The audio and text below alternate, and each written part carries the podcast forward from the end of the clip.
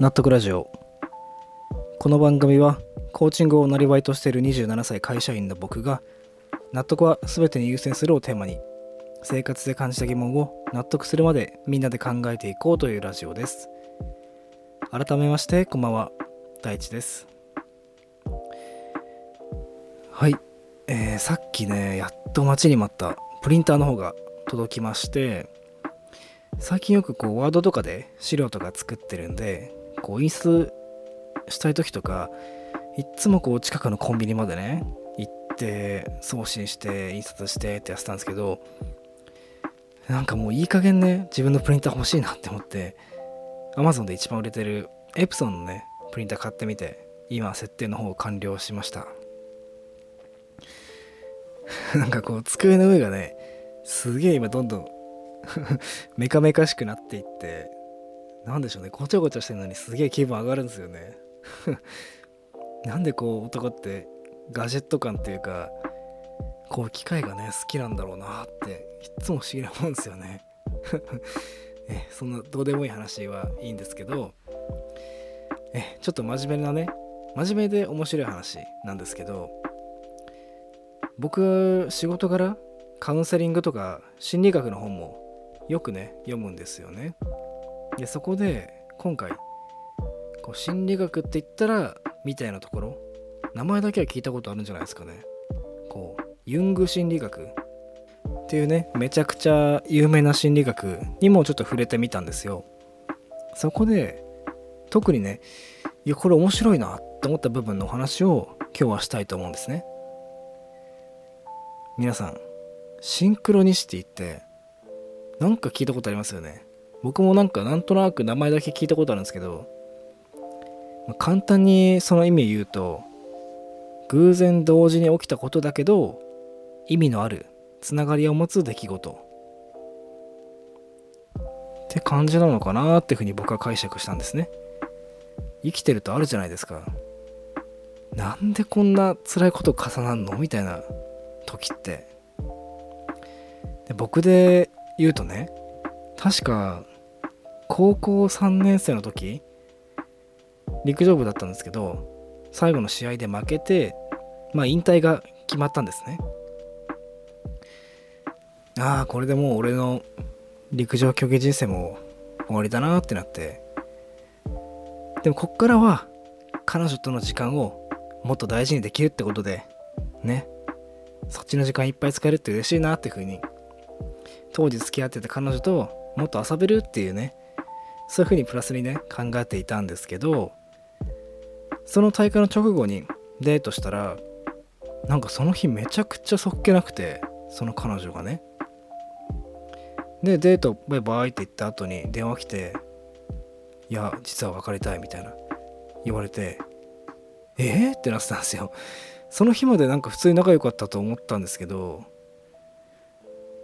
ねなんかだからその電話越しにね僕はもういろいろ必死にねやだよみたいなことを言ってたんですよ。内容なんか忘れちゃったんですけど、まあ、別れたくないみたいな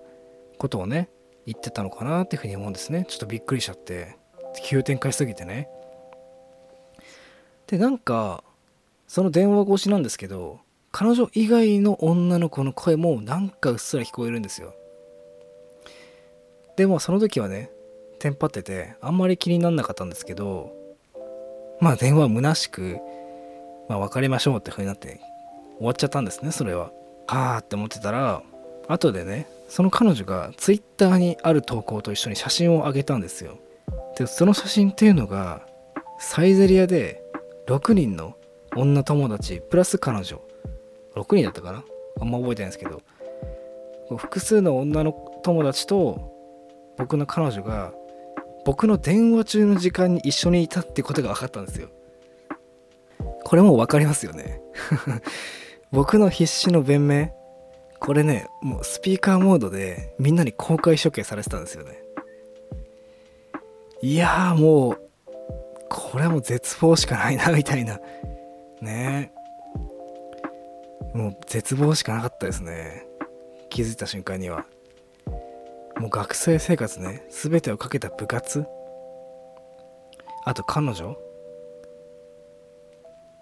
もう絶対学校で噂にされるじゃんこれって思って。ああもうあの全部なくなったなみたいな。俺もう何もないなみたいな。なんでこんな辛いこと続くの？って思ってたんですよ。でこれがある種ね今日の話の前振りなんですよ。でここから今日の話の本題に入っていきますねということで今日は何のために地獄を見るのか考えるについて話していきたいと思います。でこの視点がめちゃくちゃ面白いなって僕思ったんですよ。皆さんも考えたことありますかね？地獄みたいな目にあった時にうわもう最悪だって思った後にそれだけじゃなくてね何のために俺はこんな目に遭ってるんだろうかって考えたことありますか？ねちょっと思い出してみてほしいんですけどこう不幸な偶然がね連続して起きた時それを思い出してもらってその時に何のために俺はこんな目にという視点を持てていたら状況はねもしかしたら良くなっていたんじゃないかっていうようなことまでちょっと想像してみてほしいんですけど。でさっきの話ので話はさっきの方に戻りまして当時の僕を振り返るとね実はこの何のためにっていう視点これ持ててたんですよね。というのも部活だけが取り柄部活推薦で入ったんでで部活も終わってしまった。で彼女にも振られた。もう学校中の女の子の笑い物になってる。ねこれ10年経った今だったらもうただね笑い話なんですけどもう学生の世界ってすごくちっちゃいじゃないですか。もう一瞬ね ね世界の底に足がトンってついたようなそんくらい絶望したんですけどでも同時に気づいちゃったんですよね。あなんかもう逆にさっぱりするくらい本当に何もなくなったなって思って。何のために？というふうに考えたらまある結論にたどり着いたんですよ。ゼロから生まれ変わる。ゼロからみんなと出会い直す。そのために俺はこんな目に遭ってるんだって。なんかねここまでちゃんとはっきりとは分かってなかったけどそういう風な気持ちになって不思議とねすっごい元気が湧いてきたんですよ、ね、それから結構性格も変わったんじゃないかなってふうに思うんですよね。も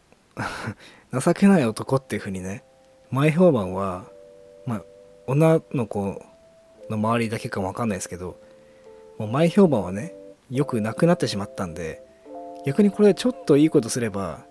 ギャップでめっちゃいいやつに見えるんじゃないかなっていうふうに思ったんですよ。で実際にこれが大当たりでまああのスピーカー事件で学校中の女の子にまあ僕のね情けない部分はもうバレてはいたんですよ。だけどその僕を知った上で僕とねしっかりちゃんと話してみるとあれなんか大地君って聞いてた話より全然いい人じゃんって結構言われたんですよ。いやどんな話聞いてたんだよって風にちょっと 思ったんですけどねそのツッコミはちょっとね怖すぎてできなかったんですけどおかげでね目立ったし話さえしちゃえばむしろこれ加点になるなって風に分かっちゃったんですよね。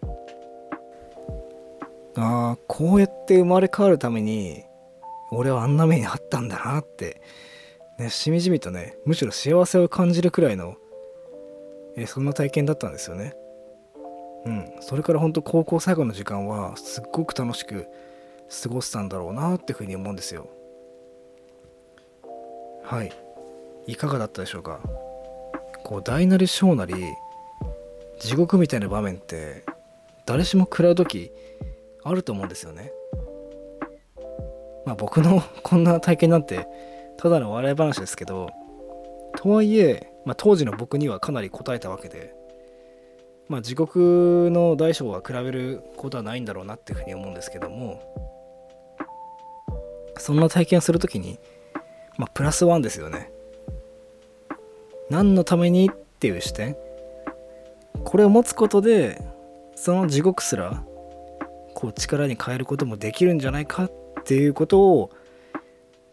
うん、このラジオでね拙い言葉なんですけども伝わったら嬉しいなっていうふうに思うんですよね。うん。絶対大丈夫なんで何のためにとしてこれを持ってみてはいかがでしょうかっていうようなお話でした。はい。ありがとうございました。ということでコーナーの方もありたいと思います。今日のパンチライン。このコーナーは僕が普段の生活で耳にしたまたは目に入って強烈に心が動いた言葉。つまりはパンチラインをご紹介してそれについて考えていくコーナーです。今日のパンチラインはこちら。夜明けの直前が一番暗いですね。これあの瀬尾舞子さんっていう小説家の方の「夜明けのすべて」という小説の中でとてもね重要なパンチラインなんですけどこの小説自体のあらすじっていうのはパニック障害の男性と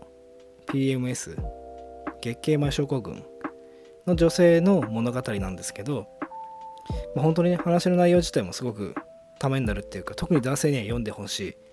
女性の生理に関してのねすごく大事な話なんですけど、まあ、それは置いといて本当にこの夜明けの直前が一番暗いって言葉が今日のねこの僕のラジオの話にもすごく関係してくるっていうふうに僕は思ってるんですよ。例えばこう朝5時。その頃っていうともう夜明けだから外もちょっと明るいしなんなら太陽もね昇ってるところもあるんじゃないかなって思うんですけどその数時間前の3時とか4時ってもう24時間の中で一番真っ暗じゃないですか。なんか人にとっての地獄って多分そういうことなんだろうなってめちゃくちゃ抽象的ですけどなんか思ったんですよね。なんか皆さんも辛いことが自分の身に起こったら何のためにこんな目に遭ってるのか。そして今は夜中の3時とか4時なんじゃないかっていう風なそういう視点があるとちょっとだけ見える世界がちょっとどころじゃないですね。大きく見える世界が変わってくるんじゃないかなっていうふうにうん。希望を込めてちょっと思うんですよね。なんかこういう仕事をしてると思うんですよ。なんか人間メンタル強くなったもん勝ちなところあるよなって。当たり前ですけど。ね当たり前なことってできないじゃないですか。ねこう今日なんかめっちゃバカみたいなことばっか言ってるんですけど。多分これって真理なんだろうなっていうふうに思うんですよね。はい。もっといろいろ勉強してまたお話しさせていただきます。ありがとうございました。